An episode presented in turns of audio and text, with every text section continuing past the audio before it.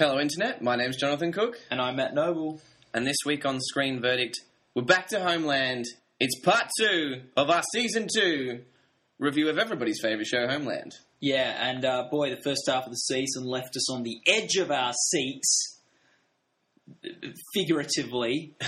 and uh, It was shown over a period of six weeks. That'll be a long time to Yeah. spend on the edge of one's seat. yeah, so very excited. Um, and maybe the only thing with more suspense than Homeland is what we thought of Homeland, the end of season two. Definitely. So, just a quick reminder this podcast will feature spoilers. We're going to talk about what happened. Yes. So, this is for people that have watched all of Homeland or just don't mind spoilers. Yeah, So, let's get into it. Homeland, there's probably going to be a terrorist attack, right? Yeah, well, that seems to be there's terrorists talking, planning things. You, you hope they're planning an attack and not a surprise party. And the ninja SWAT team in the episode Gettysburg Address pulled out a whole chest load of C4, Yeah, which we learn is going to be used to blow up a homecoming for soldiers coming back from overseas. yeah. That's you- the terrorist attack, right? Yes, uh, that's it. Did you find it was a little bit like we saw at the end of episode six? This big shootout, a lot of people dying, a ma- major raid, and then like the next episode sort of was a bit boring. yeah, it was a bit like, yeah, these guys died. This guy, he just got shot in the stomach, so he's fine now. Yeah, and we'll just not focus on people getting shot. We're going to focus on family things. yes, Peaks and troughs. Uh, yeah, Homeland season two. yeah. They didn't want to overexcite us. Yeah. The first half of the season, we set up uh, the role of Brody. He was working with the terrorists. He was running the terrorist errands for the hot terrorist. then they figured out uh, the CIA arrested him, and they got him to provide them with information. So he was sort of playing both sides. Mm. He's having it both ways, helping out the terrorists a bit, helping out the CIA a bit. And I guess the big question was which way would he fall? And it just seemed like in the, the first couple of episodes in this half of the season, it even got a bit too much for Brody. He was stressing out a bit, got a little bit depressed. It's very hard playing two sides. Uh, it seemed like it all came crumbling down for him. And he said he goes to meet up with the hot terrorist. What's her name? Roya. Roya goes to meet up with her, and he just goes, "I'm out. I'm out. See you later. I'm I'm quitting the terrorist business. I don't want anything to do with you. I'm leaving." Uh, I think he said a similar thing to the CIA. Look, look, look. I'm sick of playing all your games, being a pawn, just moved around, and I think I said that last in the last podcast. I thought Brody is just being used by people. People are just wanting to use him for their own ends, and they don't really care about him as a person. And I think he realized that and just got fed up. yeah, I thought, what are you going to do, terrorist? Where's your contract? I'm walking away. Yeah. This is why we have corporate law. Yes. But I realised, well, I think Brody did sort of sign a sort of contract with the CIA that he would help Yeah, them catch the yeah. terrorists. So can't have it both ways, Brody. Yeah. Come on, Brady. Um, Obviously, this isn't really going to work out. Brody just can't walk away. yeah. Well, because the one person who does have a contract is Damian Lewis. Um, with with the with Showtime and the Homeland producers. so he's he's going to be staying in the show, um, and yeah, they're going to need to give him something to do. So he's going to be brought back into either one or both of the folds. And I think it, it's Carrie that's able to convince him, "Hey, man, get back in the game." and then maybe we'll run away together. Yeah, And I guess the benefit of that support is that she believes Brody and the information that he provides. And without that, they might not actually be able to stop the attack because his information is good. But because of Carrie, they use that information to prevent this attack on the homecoming. Mm. And they think they've caught Abu Nazir. I'm not sure why. I remember they stopped these people that are loading the C4 into the cameras, and the CIA all drives in with their guns and whatnot, and they're like, "Yeah, we got him."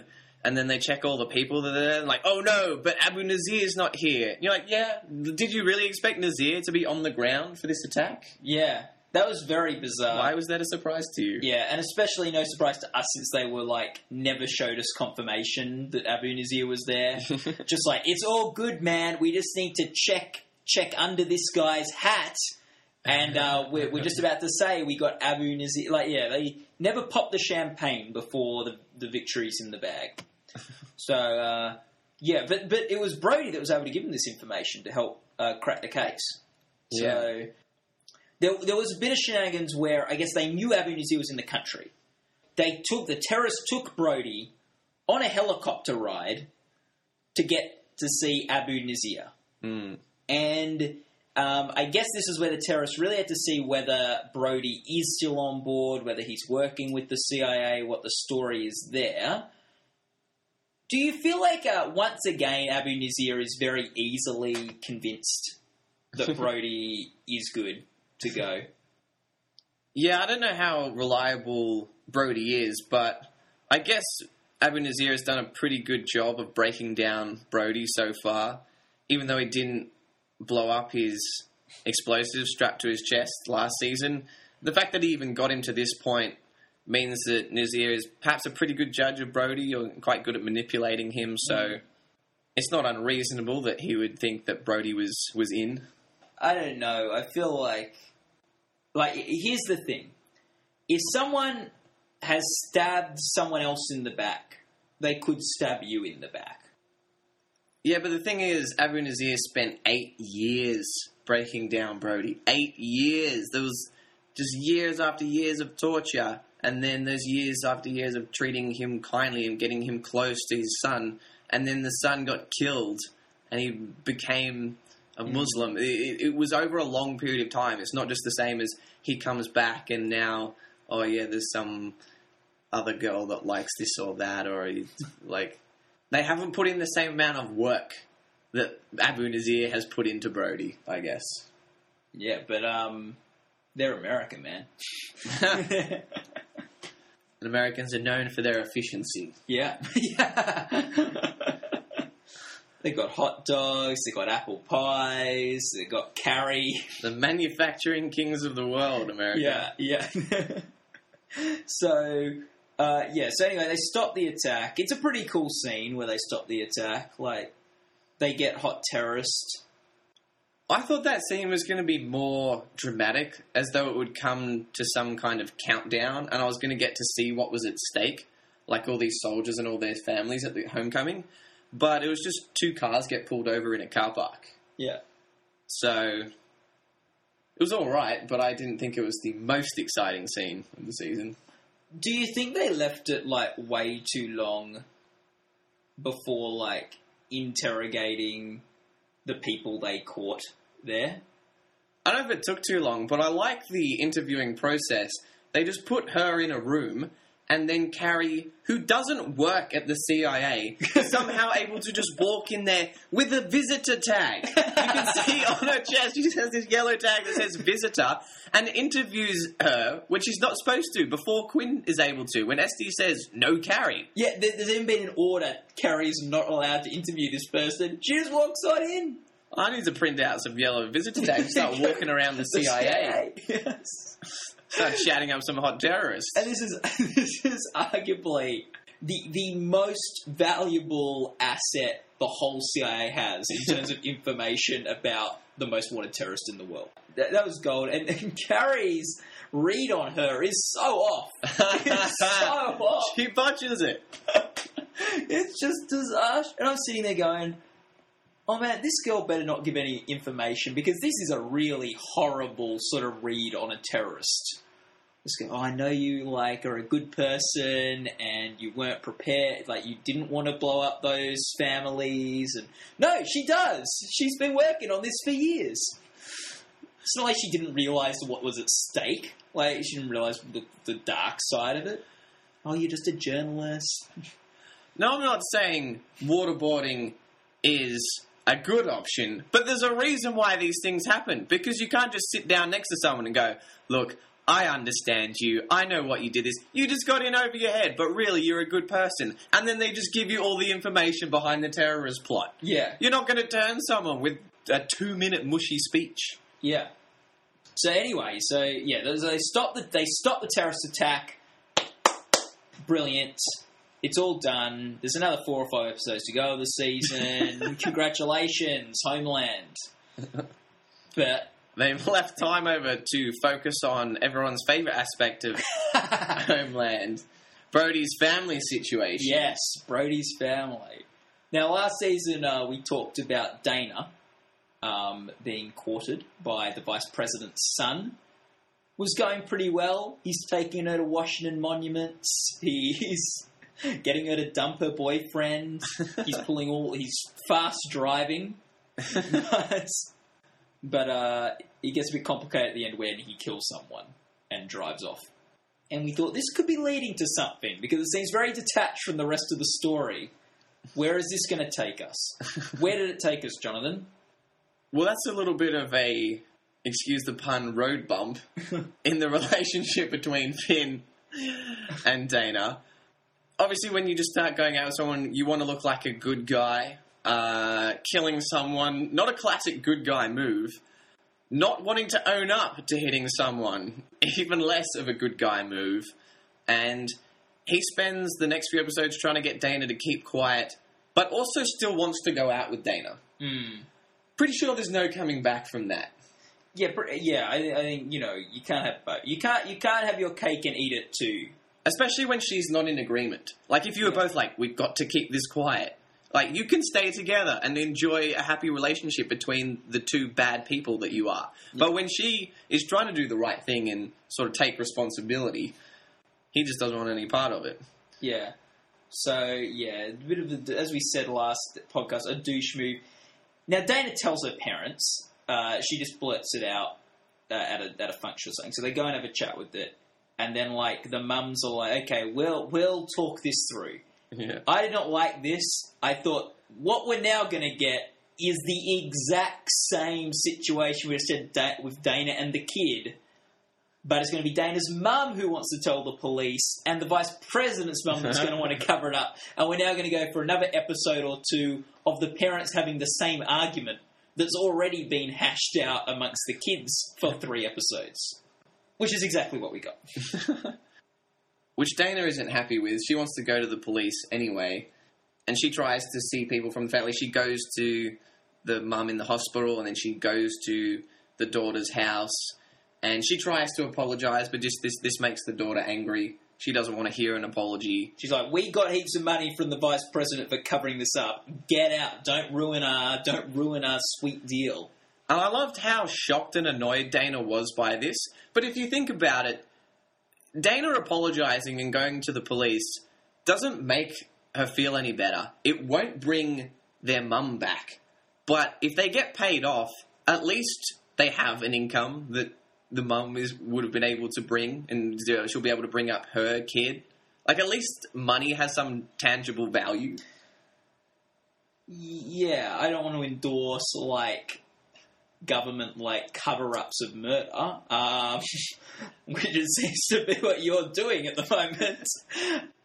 yeah, like I, I think it would have been better if they'd just reported it at the time uh, and and let Yeah, but the once the daughter has been given the money, surely the daughter wants to keep getting that money. Yeah, I, I, don't- I don't think this is the time for Dana to be messing up what what's happened. It's like, Um, yeah, not only have I killed your mum, I'm going to take away your yeah, future income. I, yeah, I don't think it, I don't think it's Dana's call to make at that point. So, uh, but yeah, generally against the government cover-ups of murder.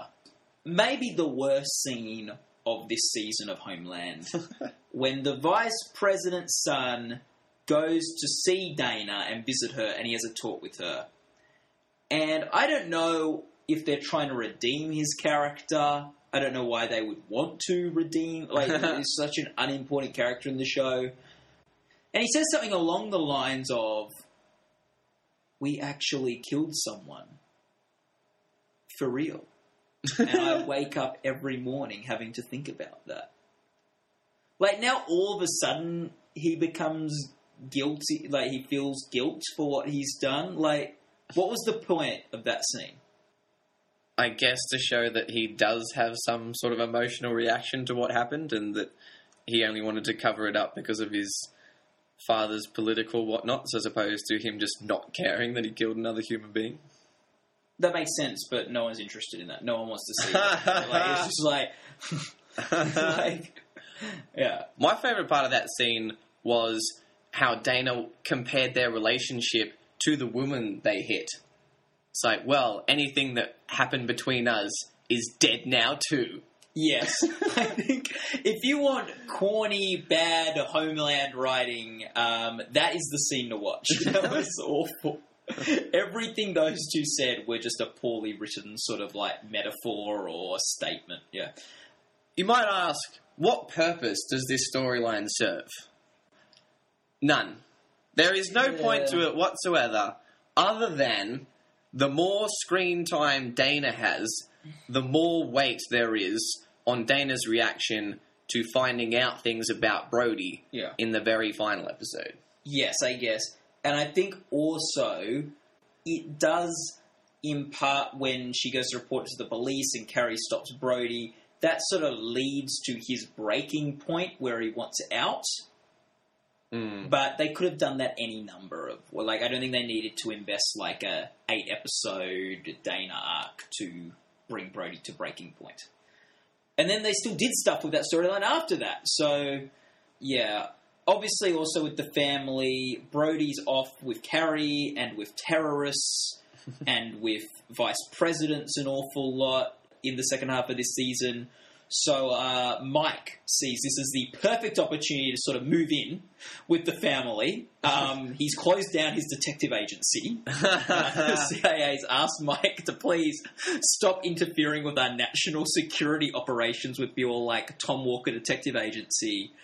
Um, so he Which goes, kills off any acting income for the drunk guy with the crutches Yeah. and the wheelchair. He's not in any more episodes. Yeah, so Mike goes, oh, I don't have a detective agency now. Um, Brody is always off doing things with terrorists and Carrie. I might as well just move in with uh, Jessica and the kids. And I, I, I think he's like living with them for a lot of this this half of the season. I don't even know if Brody has noticed that like another guy has moved into his his house. It's very bizarre. I just like to quickly address something in our last podcast on Homeland. We did some predictions. Yes. I lost all of them. I did horribly in the Homeland season two prediction. I said Carrie and Brody would not have sex. They did. I was Many times, in fact, that became the whole focus of the Oh. show, the relationship between the two. I was very surprised you took that side of the bet. I said Jessica and Mike would not have sex. That was wrong. I think I said that too. I, I was on the fence with that, and I, I went down with you that they would not have sex. I said that they would play the tape three or more times. Yeah. They only played it once. Once. So I did not do very well. As good as an unpredictable season of Homeland Yeah. for Jonathan. It's either good, it is unexpected, original writing, or it just didn't pan out how I wanted it Yeah. to. And that will be reflected in my verdict. Do you like the scene where Jessica and Mike sleep together? Like, sort of, he's just sleeping in the spare room, and then she just comes in one night, takes her clothes off, gets in the bed with him. Seems like Mike's pretty easy. Yeah. She didn't have to work very hard. She's not a horrible person, though. In her defense, she's she's fairly attractive. The thing that that scene made me think about, and just sort of these scenes in general, is whenever there's just a sort of spontaneous decision to have sex, they're not using protection. You never just see the person go, oh, yes, let's like randomly have sex, whatever, with this person, but quickly I'll put on protection. Now, I don't know if that would be a sexy thing to do or a cool thing that people want to see in TV shows, but is that something you want to be promoting? Does a Homeland promotes not using protection? I get you don't actually see. I don't know. Maybe they're using the. Like he just sleeps with a condom on. What do you mean you don't see? It's like maybe like he used the pull-out method or something like that. That's not using protection. I know, I know. count. Yeah, that, and to be fair, the like I don't think we should endorse the pull-out method on the podcast. That is one of the least reliable contraception methods. Uh, so I am uh, told. Um, oh, clearly, I've never gotten anyone pregnant. like, I don't have experience with unreliable. Yeah, of the ten times Yeah. I've done that, twice it's failed me. but yeah, uh, yeah, I, I feel like the close up of the condom wrapper ripping is not a good look for a TV show. um, yeah. So the terrorist attack is all wrapped up. Everything's looking good, but then something very troubling happens. Carrie gets on the phone to Saul or someone. She goes, "Oh, it's all finished. Yeah, we'll just sign the dotted line on the Brody thing. It's just all taken care of. We'll interview her. We'll try to find Nazir. Yada yada yada." Then she hangs up and she's driving in her car. She puts the music on, and she's sitting there, sort of happily driving along, not talking. This is always disaster in a TV show. Anyone's just sitting in a car, smiling, they think oh, the whole crisis is averted, something is about to happen, and what happens? They take a page out of the show Damages book, Mm. and our leading lady gets T-boned Yeah. from side on, big car crash. Mm. And once again, they can't be found at the scene. Yeah. I think this was not a accident. Is that something you think because the rest of the series revealed that to be the case? Oh, Ross, I didn't think it was an accident at the time, and definitely raised a red flag when her body was missing from the scene. Well, she shows up at Abu Nazir's warehouse. Yeah. warehouse. It I don't know, is, I is it his? Back- Is he renting Well- place? He bought it? Is Yeah, his name is on the lease. well, like, or under a false. Like, does he? I, I'm wondering, is this just a warehouse he's found somewhere that he's just like taken up residence in, or is he like, does a friend of his own it? Like, I was just wondering. I'm not sure. It looks kind of run down. Yeah. It would be a bit weird. You're just running a terrorist oper- operation out of a rundown factory, and the new owners just show up, like all the employees and all the workers. Like, all right, guys, day one, let's get excited. You Yeah. just walk in. There's Abu here. oh no. so yeah, I'm not sure who owns it, but he uses this place to keep Carrie, yeah. and he uses her as a bargaining chip to get Brody to try and kill the vice president. Yeah. which seemed pretty easy. Apparently, there's just some code, a serial number you can get on his pacemaker device, and if you have that, you can use computers to mess up his Mm. pacemaker. Yeah. How did you know where the serial number thing is? I read it in the New York Times. Yeah. Why is the New York Times posting that information? Yeah. It's, Yeah. it's like, oh, get to know your Vice president. In his lovely office, he's got a nice, uh, a nice uh, chair, a nice desk, a exercise machine, and right next to that, a plastic case with his uh, heart pacemaker serial number. so we've now got Abu Nazir. Like it seems like we've gone back to the beginning of the season, except rather than hot terrorist, we've got Abu Nazir um, sending Brody on terrorist errands. Go go get this number from the office. Like, He's rummaging around the office, and I was like, I swear we've seen this scene before. yeah, the, the, all the tense music, and he's going to look Yeah. around, and he's going to get, and you know he's going to get it, and then Yeah. put it away just as someone comes Yeah. in. yeah, So they managed to waste ten minutes of my yeah, time Yeah. this season. At least the scenes. stakes in this scene were a bit higher. Like Mm. they were going to kill the vice president if they got the number. If he didn't get the number, well, Brody's caught and, and things. At least there was like it was a pretty good get for the terrorists. Like this, I can see why you'd bother wasting Brody on this errand. Mhm. So then the vice president walks in and goes, "Ah, I thought I'd find you somewhere." Poking around in my office. like, Now that I hear you imitating his sunny disposition, it seems quite silly yeah. in hindsight. so He's watching that in heaven. yeah. He'd be like, "Man, don't I look like a dickhead?"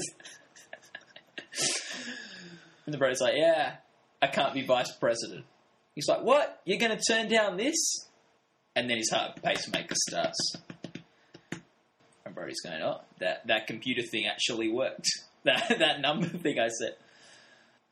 What I thought was interesting about this scene was at this point, Carrie has been let go. When he gave Nazir the serial number, hmm. Nazir let Carrie go, which I guess was pretty interesting. That's probably the least evil thing Nazir has done. He actually let her go. Normally you go, haha, I got what I wanted. Why would you try and bargain with me? I'm just going to kill her anyway. But Yeah. he did actually let her go. Hmm.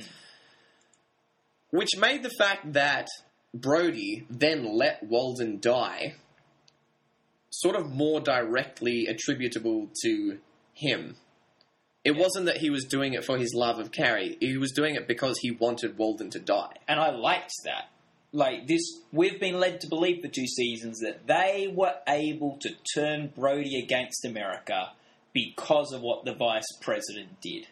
I can understand why Brody didn't want to be a terrorist and didn't want civilian casualties, but here he's got a chance to take out the one person he is angry at, who he wants dead, without there needing to be any civilian casualties.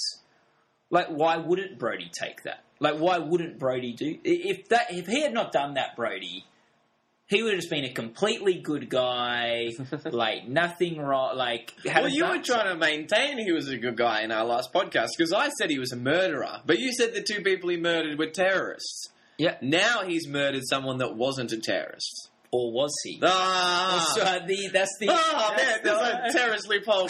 You just find any excuse for murder. Oh, they're a terrorist somehow. Well, I, I think like Walden blew up that school of like school children. I don't know if it, how intentional that was. I Yeah. But but like saying from Brody's perspective, Walden's the bad guy. He's the guy that he turned against America for. Yeah, should he have killed the vice president? No, of course he shouldn't have. It's not how you do things. but but it's like I get that.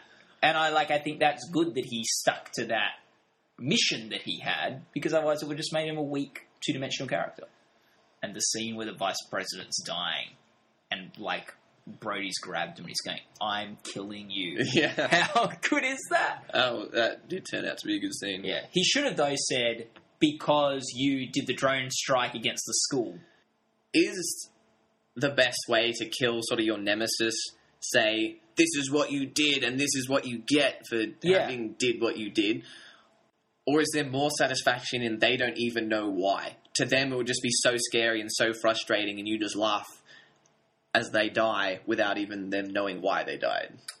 I think it's better to give the reason. So the person actually understands what's happening and, and oh man, why did I do that? so they don't kill any kids with drone strikes in the afterlife. Okay, okay. like, well, I learned my lesson. no, no, just so you guys like, oh, like Brody's just this crazy messed up guy. He's thinking, oh man, my actions had this consequence, and I'm the person to blame for me dying. I don't think Walden's the kind of Okay. person to ever take responsibility. okay, okay, fair enough. I like people to realise why they're dying, though. But anyway, so yeah, we had that. Uh, we also had an interesting discussion with Carrie and Abu Nazir while she was uh, a bit of a debate with Carrie and Abu Nazir that I thought was quite interesting. Uh, maybe my favourite scene of that episode. Carrie was like, You're a terrorist. And he's like, We're to have to do what we're to have to do. And he gave sort of, not necessarily correct, but sort of detailed and interesting points, sort of elaborating the, I suppose, perspective of a terrorist. That's what I thought was interesting about it. Whereas Carrie didn't really offer much rebuttal other than, See, you're evil, you're a terrorist. Yeah, I'm going to be honest. In this debate, I think Abu Nazir won. I think Abu Nazir was better at arguing his points than Carrie. If this was an election debate, Yeah. we'd It would be be, pretty quickly been run by. Uh, yeah, Abu Nazir. Maybe he should have been running political action committees and running for office. He's not a bad debater. Uh, now, in Carrie's defense, she was just in a car accident. Like, she's probably not in the best mental, like, state. Like, he's been living it up in this factory. Uh, so, uh, but yeah, like, uh, but I thought it was interesting and, and pretty edgy for a show to actually provide a terrorist perspective Uh, I, I, I thought that was a very mature thing in an episode with a bit of silliness, like getting serial numbers from pacemakers and things like that. So, Vice President's killed by Brody. Carrie escapes Nazir. And they spend a whole episode looking for him. Yeah. Carrie says, He's in the factory. And they do a sweep and they're like, He's not there. Well, look again. And they look again and he's not there. And then she starts questioning these guys. And they're like a sort of tactical team. They're all work, working for the Hmm. CIA, whoever. They're like serious dudes. They're proper soldiers the equipment. I'm pretty sure they know how to sweep an area. Yeah. And she's like, "Oh, you're not trustworthy. You're just not looking. Go again." Like, who is Carrie to be telling these people what to do?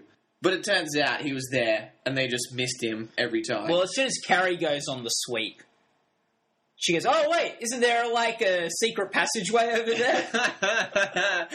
and then they're like, "Oh, we'll check it out. We'll have a look." And they're like, "Oh yeah, it is. Oh look, a sleeping bag and like I don't know Oreo wrappers in here. it's probably where Abu Nazir's been." Can't completely hate America if you're eating our candy. Now, the thing we joked about Carrie doing a horrible job of the interrogation of the hot terrorist. But it is actually the hot terrorist that apparently in that horrible interrogation gave her the information. she needed to know that Nazir was still in there. And that was she said something like he won't run, Run away from he, you He something. doesn't run. Abu Nazir is not a runner. and um, He's more of a long distance walker. He's not into the sprints. yeah, he won't run. And like, the, I don't know, they go like, Carrie, you're reading too much into it. She's like, no, it like is literal. They mean that literally when they speak in Arabic. They Like, don't have metaphors. Yeah. Yeah, that's a literal thing. He's definitely there. That interrogation apparently was a success. They were able to get the information for Nazir. But while all this is going on, we have Saul. He is uh, being detained in the CIA. What's the story with this? Saul, and I'm not sure initially why, but starts to become a little bit suspicious of Quinn. Mm. He's like, "What's Quinn doing here? What's what's his story?" It's probably because he's going out with the stripper. Um, oh wait, wrong Quinn. Wrong Quinn. you can't have two people on the TV called Quinn. Yeah. Save Oh, it for the Dexter podcast next week. I guess the producers of Homeland uh, appreciate being on Showtime, don't necessarily watch their other shows. yeah. So Saul gets Virgil to follow Quinn, Hmm. and it turns out that he's meeting up with some guy who's known for some shady black ops type stuff, Mm. and they have a nice sit down at a diner, rehash being old together. And he doesn't really try to hide it. He's just like, yeah, he's my guy. He kills people. He's gonna kill Brody. We kill terrorists. You're soft, Saul. Yeah. So Saul starts getting in Estes' ear, trying to find out what's going on because he thinks they made a deal with Brody. They should honor the deal. They shouldn't kill the guy. Uh, and Estes is like, "Oh, I'm not going to say what's going on. Get out of it, Saul." And I guess Saul pushes it to the point where they try and lock him down at the CIA. He gets put in a room and locked away there, so he can't stop what is an assassination attempt on a congressman, Mm. Brody by Quinn. Yeah. Um, so yeah, that's very interesting, and they've got oh they've got the scene where like Quinn's like getting the gun ready. They're like, oh, we got Nazir. It's all good. We're just checking it out now. But that's just a formality. And then they're like, wait, wait, wait. That wasn't that wasn't Nazir. He's not at the petrol station. and uh, what, what, what- did you have a view on this? Like, uh, like Estes' view was we should like deals with terrorists should not be honoured. He's a terrorist. Kill him. Or Saul's view, we made a deal. A deal's a deal. We honour the deal. Who, who do you agree with? I think I agree with Saul. I think Brody, although he worked with the terrorists, they probably don't have enough information to say he's done a terrorist act or he is a terrorist or that he's going to be a danger in the future. So I think you honor the deal. I think if you make a deal with someone as bad as Abu Nazir and then you take him out later, I wouldn't have too many problems with that. Hmm. Yeah, uh, my view is you keep a deal. You make a deal with someone. You you stay to the, you stay true to that deal. I, and okay, like Bray didn't even commit an act of terrorism. Like as we said last podcast, is attempted terrorism, not actual terrorism. And they don't know that he had a hand in killing Walden. Oh no! Oh oh! Game changer. They find that out. um, which the only three that pe- was not in the contract. yeah that was not the contract. you can still kill Walden and get your freedom. yes. so um, so yeah, no, no, I get that, uh, but yeah, I, I think you honour the deal. You make you they if they didn't make deals with terrorists, then they should have never made that deal in the first place. but they decided that Brody's freedom was a price they're willing to pay to get Nazir in, in that terrorist attack. I think a reasonable deal, and I, I'd honour it. And someone that has to make the same decision that we just tried to make is Quinn.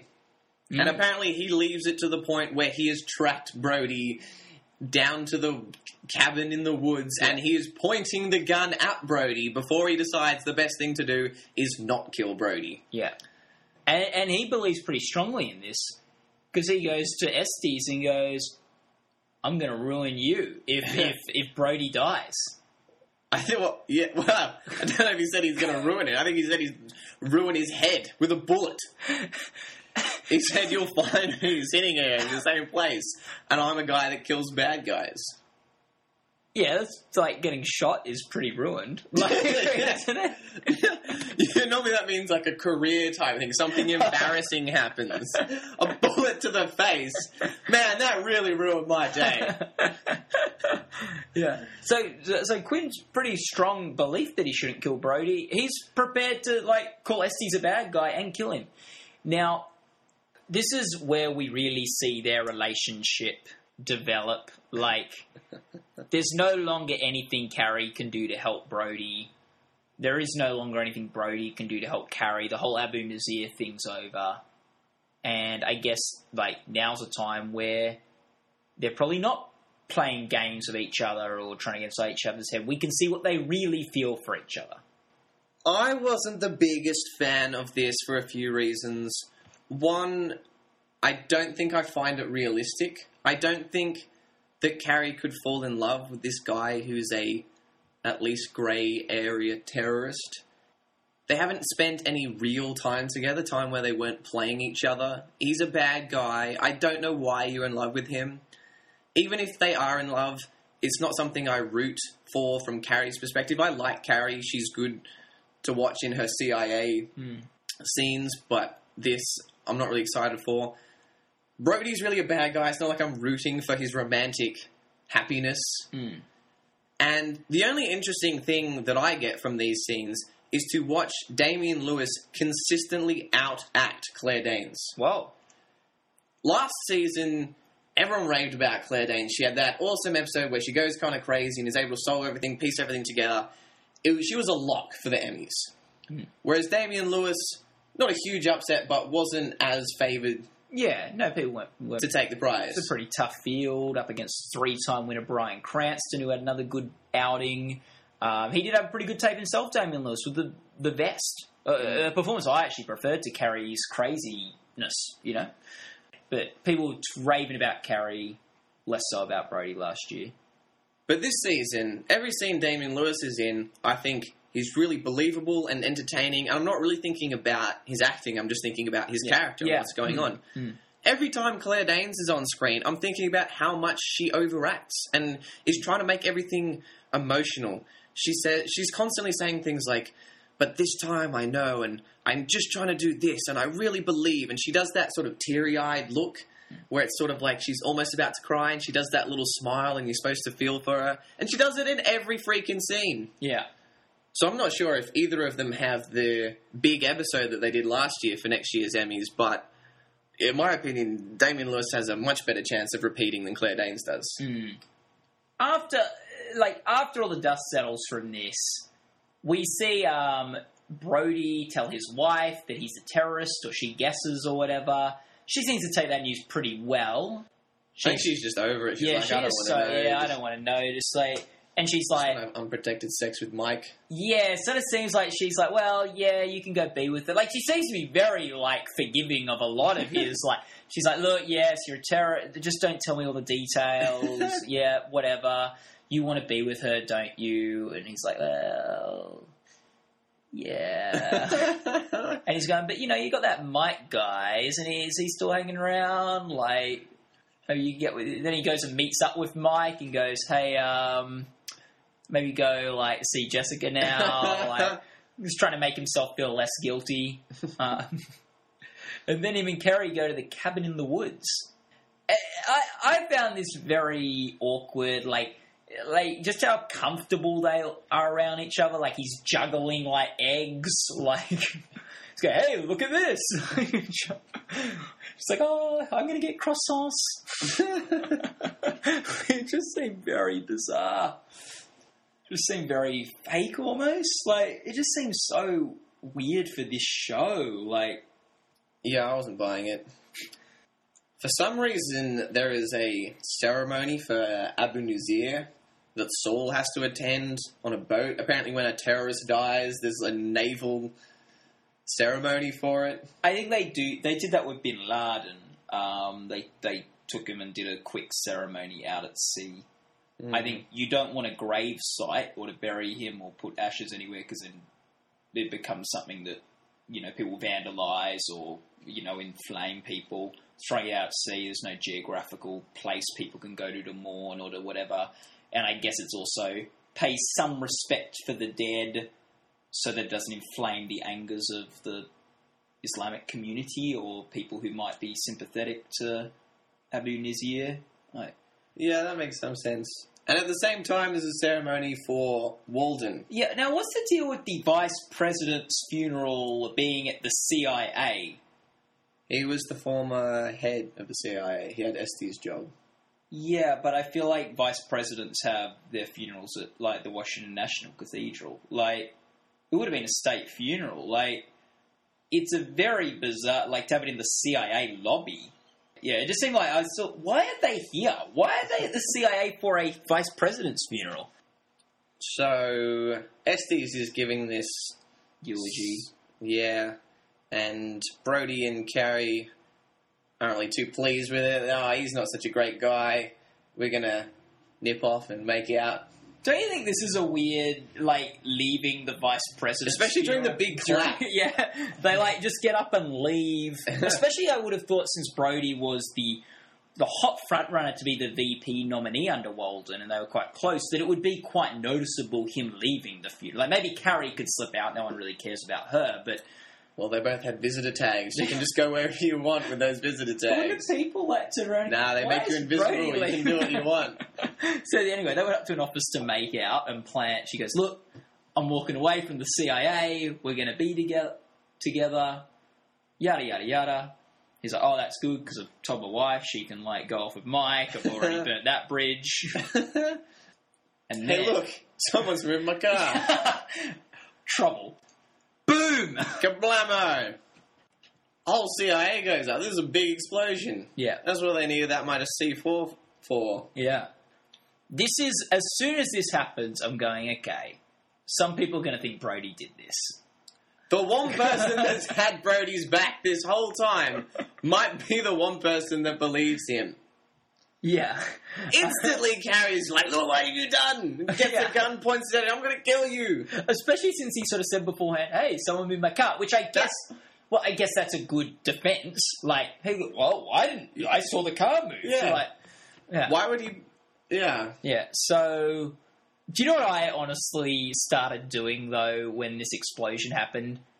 I started running the numbers about who would still be alive that knew Brody was involved with Abu Nazir.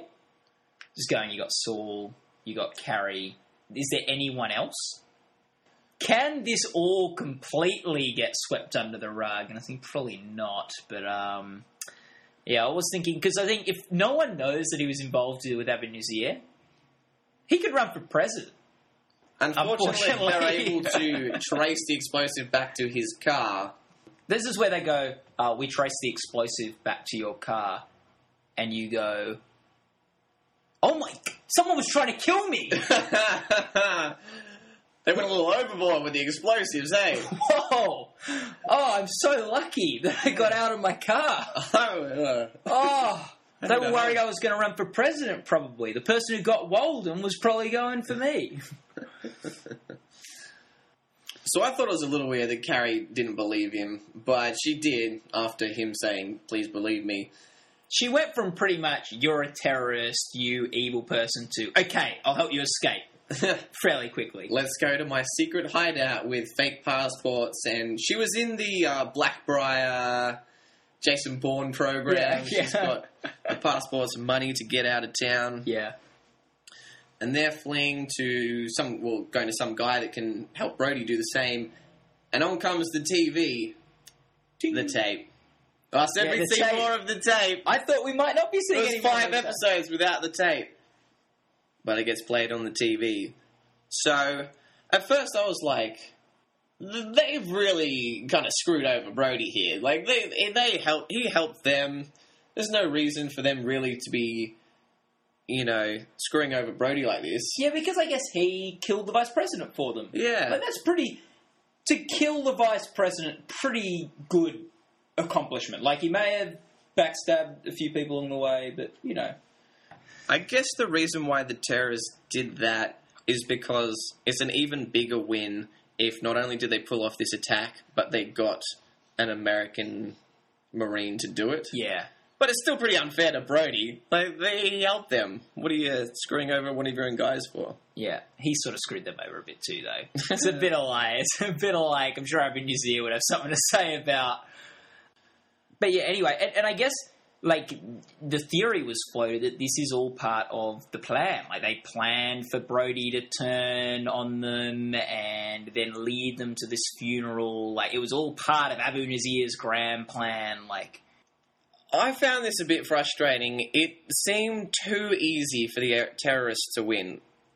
The end of our last podcast, it was like, well, if they just have so much pull where they've got these hmm. awesome SWAT guys that can just go in there and shoot people and pull out explosives and get away, what do they even need Brody for? Abu Nazir is just able to come to America. He's the world's most wanted man, and he can just get in America. These terrorists are pretty good at what they do.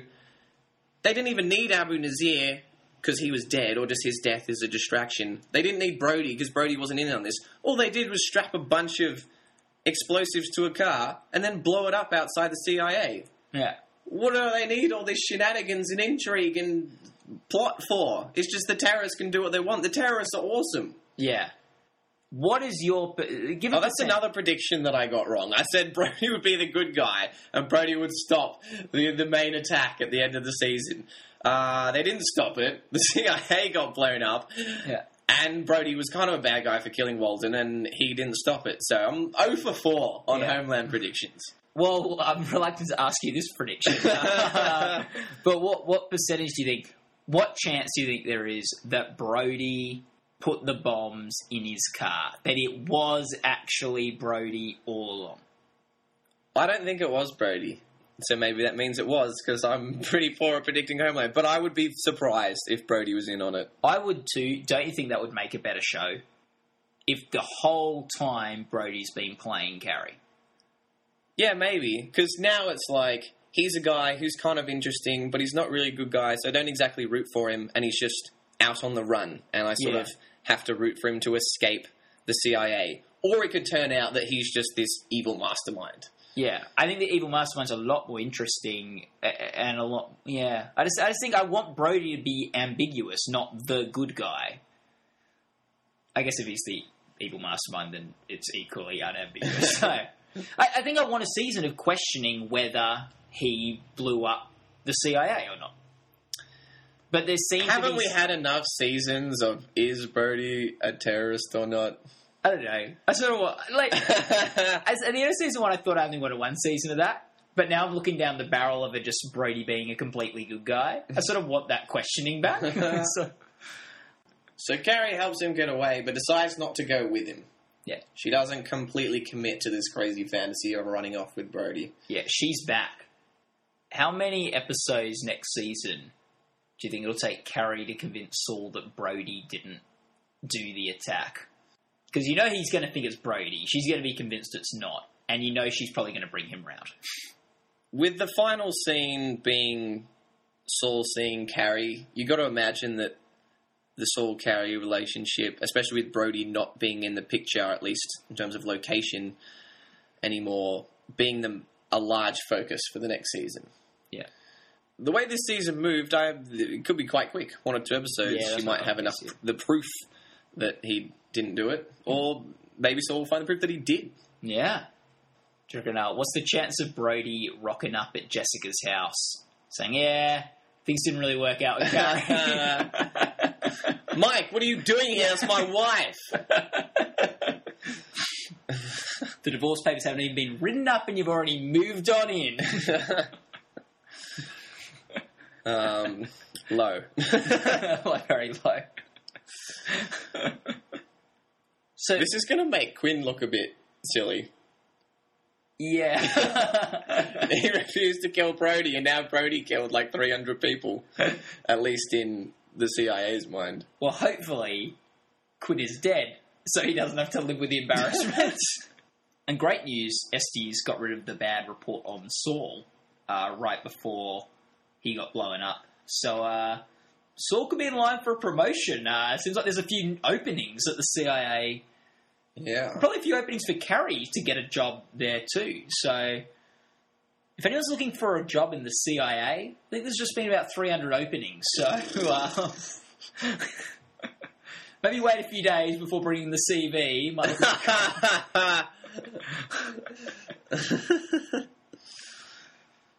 Well, is that a wrap on our I think so. Homeland Season 2 discussion? Is it time for our verdict? A verdict, yeah. Okay, I really liked Homeland Season 1. I think I gave it an 8 out of 10. I think this season there was a lot of potential. I think the suspense of the attack, a sort of Homelandy 24 just type feel to the show, is always good. There's always a reason to keep watching, but I think it got diverted a lot by family things. I didn't really follow the relationship between Brody and Carrie. I think some of the things that happened with the attacks, there were a few plot holes. I think I thought things were too easy for the terrorists. Hmm. And at times it, it just got a little bit silly and a little bit corny, and I think generally it just didn't work as well as season one. Hmm. I think in the finale it redeemed itself a little bit with the tape being used to make it look like Brody was taking responsibility for this attack rather than the attack he was actually supposed to be a hmm. part of in season one. Yeah. I thought that was quite clever, but didn't really completely redeem the season, and I don't think there's anything super exciting set up for season three. So I was a little bit disappointed. Uh, big fan of Damian Lewis still. I think I got a uh, tired a little of Claire Danes. So I'm going to say Homeland season two, six out of ten. Okay. Homeland season two, I thought was pretty good.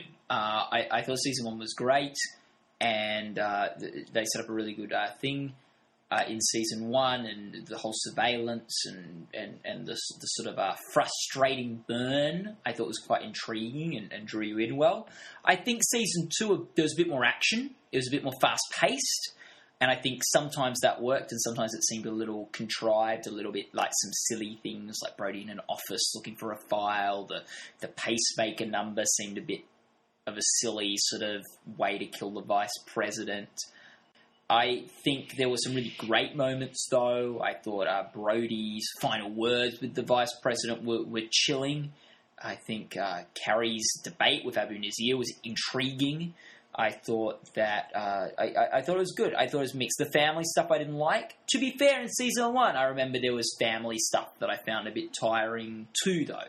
When you look back a season, sometimes you can remember the things you really liked in season one, and then season two you focus more on the negatives. But there was a bit more just unnecessary diversions, and it didn't even seem that character focused, but sort of plots to nowhere. Uh, so yeah, I think it was a bit more uneven. I don't think it ended as strong. I thought, I thought the final episode with the explosion was good and the, the tape reveal. Yeah, I like that Carrie Brody have this weird sexual sort of chemistry, but I don't really like the coupley sort of ness of like, hey, we're in love. Hey, let's start a life together sort of uh, part of it. Look, it's still one of the best dramas on TV. Not quite as good as last season, but I'll get a seven point five out of ten. Whoa. I think it's a good. I- It's a good drama, man. Homeland. I think you gave season one a seven. Do you Okay. want to bump your season Yeah. one score, or do you want to drop your season two score? Give season one um, an eight. Yeah, give season one an eight. Okay. There you go. There you go. That's our screen verdict for Homeland. Yes, very good. I think the uh, our fans' favourite thing for us to podcast about Homeland. Yeah, I want to. Yeah, it's a Yeah, top definitely. top rating podcast. Uh, so you're welcome. Uh, um, now we've got a bit of housekeeping. People's favourite segment. I have a friend. on from our audience's favourite shows with their favourite segments. Very segment. I have a friend who said they own, they listen to all our housekeeping segments. they if they don't have time to listen to the full podcast, they'll just skip to the housekeeping. So there you go. So he goes, oh, I heard you talking about this. And I was like, oh, great, you listen to that podcast? Like, no, I just skip to the housekeeping.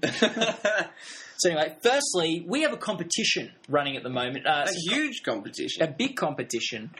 The competition is share Screen Verdict with your friends, tell them to like Screen Verdict on Facebook, and whoever gets the most friends to like us will win any Pixar movie they want. A copy of it.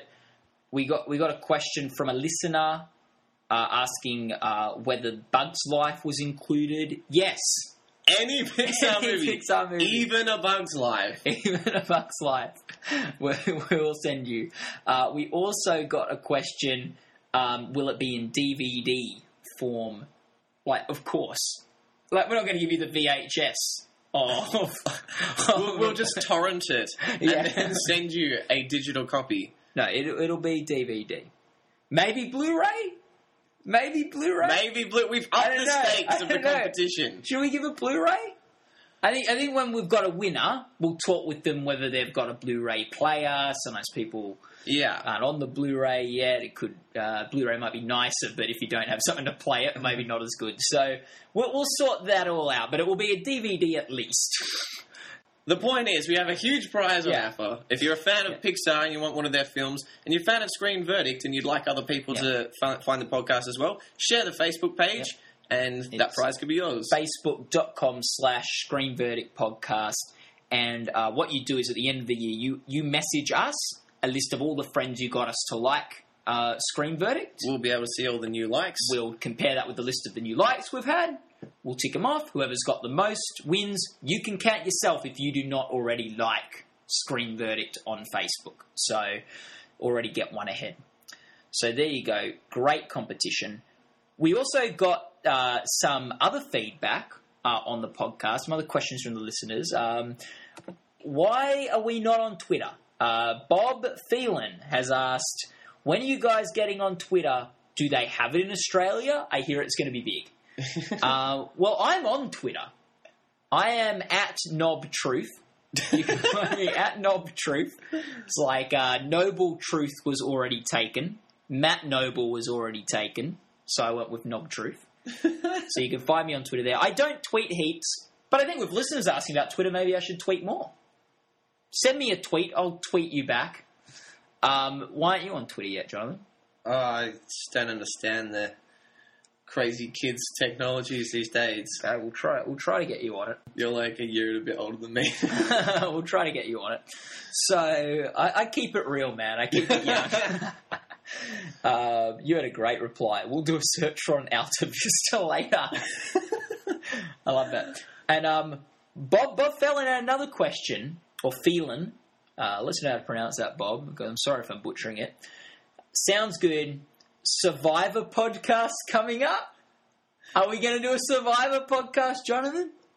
well, man, I know you're a huge fan of Survivor. I have not been watching it. Maybe, and perhaps there's a little bit of a reveal for the listeners. At the end of the year, we might do a bit of a year in review podcast Mm. in which we might talk about some of the things we didn't get to talk about throughout the year, didn't get their own podcast, and that might be followed by some Screen Verdict Awards, Yeah. which sounds pretty exciting. So maybe there could be some Survivor discussion there if you like, Matt. Yeah, here, here's my. Pro- I'd love to do a Survivor podcast. I love talking about Survivor. I've got a lot of uh, big opinions on the past season. My problem is, I, I think we do great reviews and talks about TV shows, about movies. We had a guest on our Game of Thrones podcast, Rob Cesternino, who does his own podcast. Rob has a podcast, and he does a Survivor podcast. And I don't mind stealing listeners from him, that's fine. but I feel like he gets actual Survivor contestants on to talk about it. He's actually been on Survivor. I don't want to do a poor man's version of that podcast. like that's not what I want to do. And I feel like we might fall into just doing a poor man's version of his podcast. That's why I've never really pushed you to watch Survivor or do a Survivor podcast. I, I don't know. Maybe I could do a YouTube video where I give my thoughts for the season or something like that. I, I'm happy to share my thoughts on Survivor. That's just my thought on why maybe a reality TV and a Survivor podcast isn't the way for us to go. Hmm. But if you really want one, or you really want us to talk about it, send us messages, ask for it. We're always happy to listen to the fans and, you know, Not just Survivor, any any show, show, or film. movie or anything. If you um, really want to hear us talk about it on Screen Yeah. Verdict, hit us up on Facebook and Yeah. say, I'm a fan of this. yeah, yeah, Let yeah. us know So- your thoughts on the podcast. I'm not against it, Bob. I'm a little reluctant for a few of those reasons I mentioned. One other thing I wanted to talk about in housekeeping, and I may have committed a bit of a movie faux pas this week. Ah, you're always Yeah, doing that. always You've got them- the yeah. light of your phone on, distracting people, This, yeah. throwing choc tops around the place. The, the, Yeah. the movies are a disastrous place for you, man. Well, it wasn't at the cinema. oh, Okay. Uh, so I need a verdict here. Did I do the right or wrong thing? All right. I was at Bible study last week. We were all having a good chat, a good talk, and someone was saying how they didn't like Twilight. By the way, there are Twilight spoilers in this story. You don't want to be spoiled, Twilight Breaking Dawn Part 2, do not listen to the rest of this podcast. So I said, the, the last movie wa- wasn't very good. He goes, Oh, yeah, I haven't seen it. I probably wa- don't want to. I said, Yeah, the whole big battle sequence at the end was sort of cool, the decapitations, but I didn't like how none of it was real at the end. He's like, Oh, is that serious? Oh, that's classic. Then, and I was saying this pretty loudly, a girl sitting in the group went, You've just spoiled Twilight! You've just spoiled Twilight. And I was like, oh, have you not seen it yet? And did you want to? And she's like, well, yeah.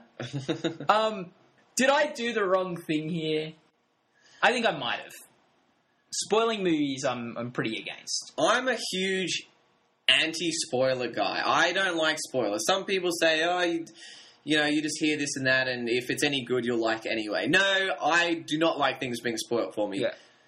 I think if you're talking to someone that has seen it and you've seen it and you want to share opinions, that's fine.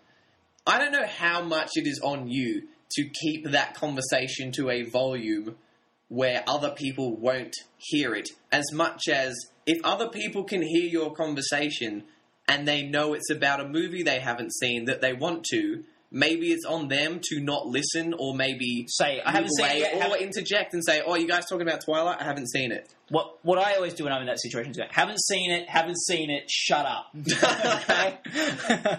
You just kick off, Yeah. you kick over the I speakers, stop the whole party. I raise both my hands while saying it. I don't know why. Yeah, I, I, I apologize. I think ultimately you shouldn't spoil the ending of movies and you should be a bit considerate for people. She was pretty good about it too. She wasn't that douchey about it. Um, she was understanding. Um, yeah, it's good to talk these things through. so that's the podcast. yeah, next week. We'll be moving on from Showtime's premiere show to Showtime's second-rate show. Poor Dexter. Poor Dexter. well, we'll see if we think it's actually second-rate. Well, it's not yeah, been but I getting mean- the Emmy recognition that Homeland Yeah, did, but we'll let you know how good we think season seven of Dexter is on next week's podcast. got nominated five years for the Emmy. Lost every time. Homeland rocks up on Showtime, wins it in its first year. It's Yeah. like the younger sibling being so much more successful. Yeah, yeah, yeah. I feel a bit sorry for Dexter. Not saying I prefer it or like it less than Homeland, but I'm saying like I feel a bit sorry for its situation. Now everyone's talking about Homeland. No one's talking about Dexter. Well, we will Well, be we'll be next week. next week. Yes, so I'm very excited for that. And I'd just like to wish everyone a very Merry Christmas. Yes, last year you went on a rant about the holiday season, and I felt it was inappropriate for the podcast. Unfortunately, if our schedule had been a week earlier, I could have made a joke about it being the Dexter podcast all over again, because it happened on last year's Dexter podcast. But unfortunately, I don't get to do that joke. Except I do, just having to explain it. Um, happy happy Festivus and so forth. Yeah, Merry Christmas. Say Merry Christmas, man. It's Christmas time. I'm pretty sure. I'm pretty sure that's offensive, man. The, I. the mistletoe, the holly, the tinsel, the eggnog, Jesus Christ. It's all like something everyone can get Ah, behind. I don't want to be the un PC guy, the person. Oh, did you hear about this guy on a podcast that was putting forth his holiday beliefs? All I wanted to listen to was Homeland. Christmas is a time when everyone can come together and celebrate Jesus Christ and what he did for us. Uh, So, um, ho, ho, ho. Merry Christmas. It's my uh, Jesus impression. and on that note, see you guys next week. See ya.